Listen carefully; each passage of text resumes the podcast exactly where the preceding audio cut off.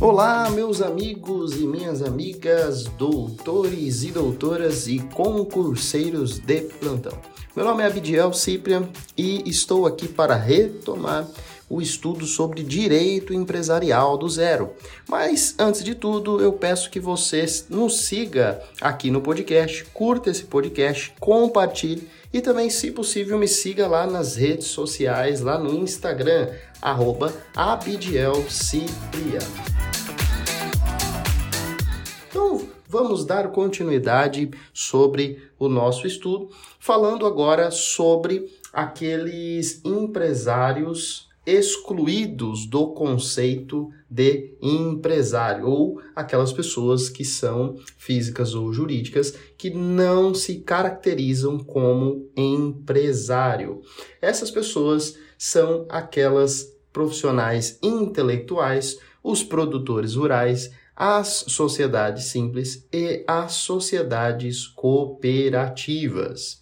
Falando um pouco sobre os profissionais liberais, nós vemos que há ali aquela exceção do parágrafo único do artigo 966 do Código Civil, que fala que aquelas pessoas que exercem profissão intelectual de natureza científica, literária ou artística, ainda que com concurso de auxiliares ou colaboradores, elas não são consideradas empresárias, ou seja, elas não desenvolvem uma atividade econômica, profissional, habitual, organizada ou com o fim de produzir ou circular bens ou serviços. Caso esses profissionais exerçam a sua atividade de forma organizada, buscando o lucro de forma habitual e no intuito de produzir ou circular bens de forma constante, obviamente, eles serão considerados empresários. Então imagine só um médico, um dentista, onde tem ali apenas o seu consultório, mas se depois ele estruturar de uma forma onde ele tenha vários médicos, vários departamentos, tem o RH, tem o financeiro, tem o departamento jurídico, o departamento contábil.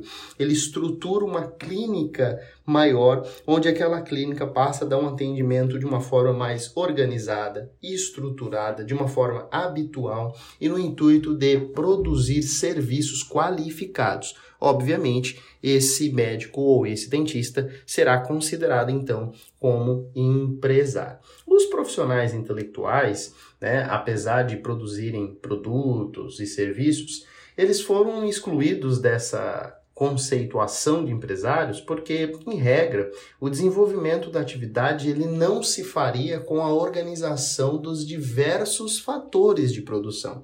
Então, os sujeitos de profissão intelectual, de natureza científica, literária ou artística, normalmente não dependem de outros fatores externos para produzir o bem pretendido, de forma que essa organização é considerada, ainda que existente, secundária.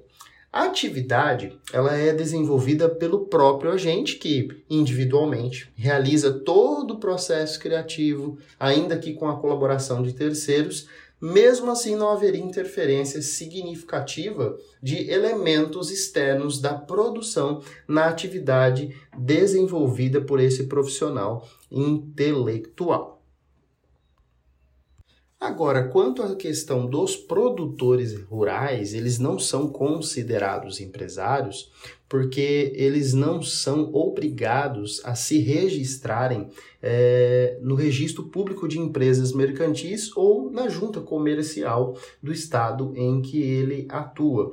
Isso está previsto lá no artigo 971 que diz que o empresário cuja atividade rural constitua sua principal profissão, ele pode, ele não deve, né? Ou seja, ele não é obrigado, ele pode requerer a sua inscrição no registro público de empresas mercantis da respectiva sede onde ele executa sua atividade, caso em que depois de inscrito ele vai ficar equiparado para todos os feitos, né, aos demais empresários sujeitos ao registro. Excepcionalmente, portanto, o produtor rural, é, com a sua inscrição no registro público de empresas mercantis, tem a natureza constitutiva para a caracterização do produtor como empresário, ao contrário dos demais, cuja empresarialidade será aferida conforme a natureza da atividade econômica desenvolvida. O produtor rural, ainda que desenvolva atividade econômica complexa de organização dos fatores de produção, somente será considerado empresário após a voluntária inscrição na junta comercial. Isso é interessante porque lá no enunciado 202 das Jornadas de Direito Civil do Conselho da Justiça Federal estipulou que o registro do empresário ou sociedade rural na junta comercial ele é facultativo e de natureza constitutiva, sujeitando-o ao regime jurídico empresarial. É inaplicável esse regime ao empresário ou sociedade rural que não exercer tal opção. Outro que é excluído do conceito de empresário são as sociedades simples, as sociedades que têm por objeto o desenvolvimento de atividade dos profissionais intelectuais ou dos produtores rurais também não serão consideradas empresárias, exceto se essa atividade estiver envolvida como elemento de empresa ou, no caso dos produtores rurais, se for registrada no Registro Público de Empresas Mercantis. Nos termos do artigo 982 do Código Civil, considera-se empresária a sociedade que tenha por objeto o exercício de atividade própria de empresário, sujeito a registro e simples às demais.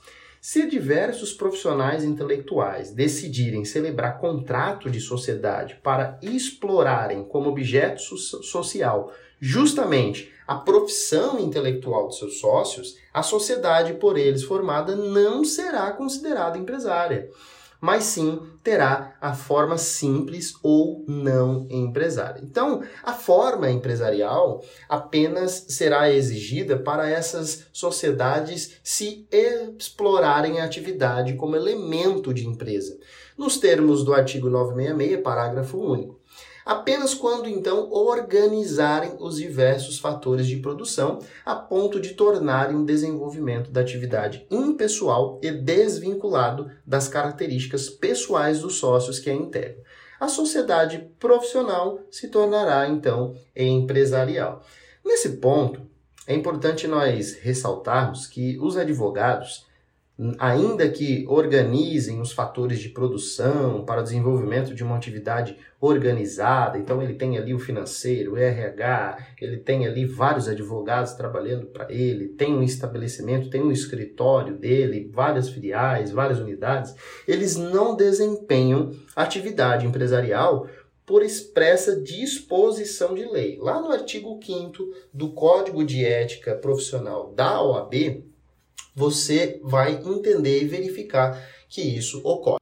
O artigo 5 diz assim, ó, o exercício da advocacia é incompatível com qualquer procedimento de mercantilização. Então, o advogado jamais vai ser considerado ali empresário. Da mesma forma, ainda que esses advogados se associem, celebrem contrato de sociedade com estrutura complexa para exploração da atividade, os atos consultivos das, sociedades de advogados, eles deverão ser arquivados e constituídos através única e exclusivamente pela Ordem dos Advogados do Brasil, OAB. E isso está previsto também lá no artigo 5 parágrafo 1 da Lei 8906 de 94.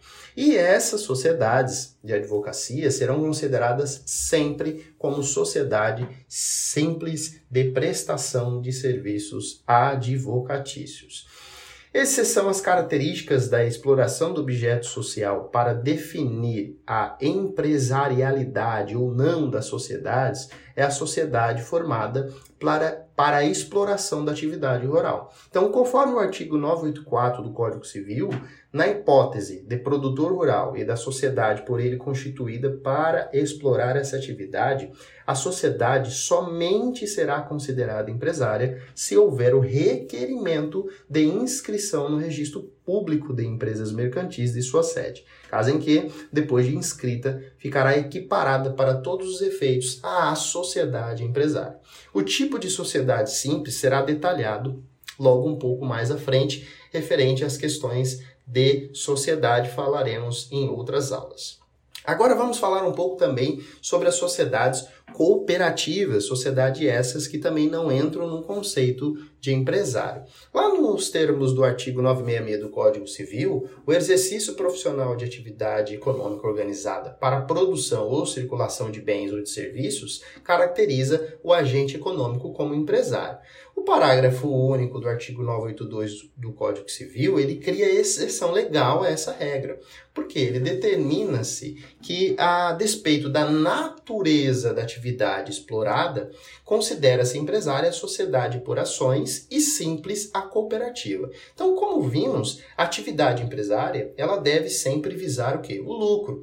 A cooperativa, contudo, ela não possui essa finalidade. Conforme o artigo 4 da Lei 5.764 de 1971, que disciplina o Instituto da Cooperativa no caso de omissão do Código Civil, as cooperativas elas são sociedades constituídas para prestar serviços aos seus associados. A atividade econômica desenvolvida pela cooperativa visa ao proveito comum dos cooperados e não a obtenção do lucro.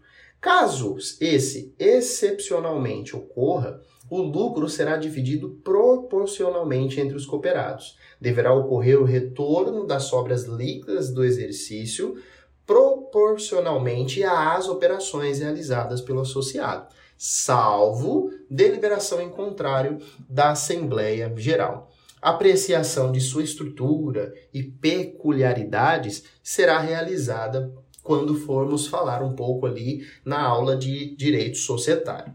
Agora vamos falar um pouco então sobre a capacidade para ser empresário individual. A atividade de empresário pode ser exercida pessoalmente, como empresário individual, apenas por aqueles que estiverem em pleno gozo da capacidade civil. Nos termos do artigo 972 do Código Civil, podem exercer a atividade de empresários que estiverem em pleno gozo da capacidade civil e não forem legalmente impedidos. A norma legal, nesse caso, exige a capacidade plena àqueles que pretendem exercer atividade pessoalmente, ou seja, como empresários individuais de responsabilidade limitada. Nada impede o ingresso do incapaz como sócio de uma sociedade que desenvolverá atividade empresarial, já que o sócio não é por si só empresário. Ainda que todas as pessoas possuam capacidade de direito, a capacidade de exercício é limitada absolutamente nas hipóteses dos menores impúberes, ou seja, os menores de 16 anos, conforme o artigo 3 do Código Civil. É limitada relativamente nos casos dos menores púberes, maiores de 16 anos e menores de 18 anos, dos ébrios habituais e viciado em tóxico, dos que, mesmo por causa transitória, não conseguem exprimir sua vontade e dos pródigos, artigo 4 do Código Civil. Aos absoluta e relativamente incapazes, a lei confere para o exercício de atos a representação e a assistência, respectivamente. A representação e a assistência não suprem a carência para a realização da atividade empresarial. Entretanto, o exercício da empresa pressupõe que o empresário seja plenamente capaz. O desenvolvimento da atividade pressupõe o completo discernimento do agente, além de a responsabilidade do incapaz ser inadequada aos riscos do negócio, certo? Minha gente, por hoje é só, encerramos por aqui. Agradecemos aí você que tem nos acompanhado e pedimos que você, caso queira também, temos outros canais falando sobre outras áreas do direito. Portanto, nos acompanhe, nos siga, é sempre uma honra estar aqui falando sobre direito empresarial. Sucesso a todos!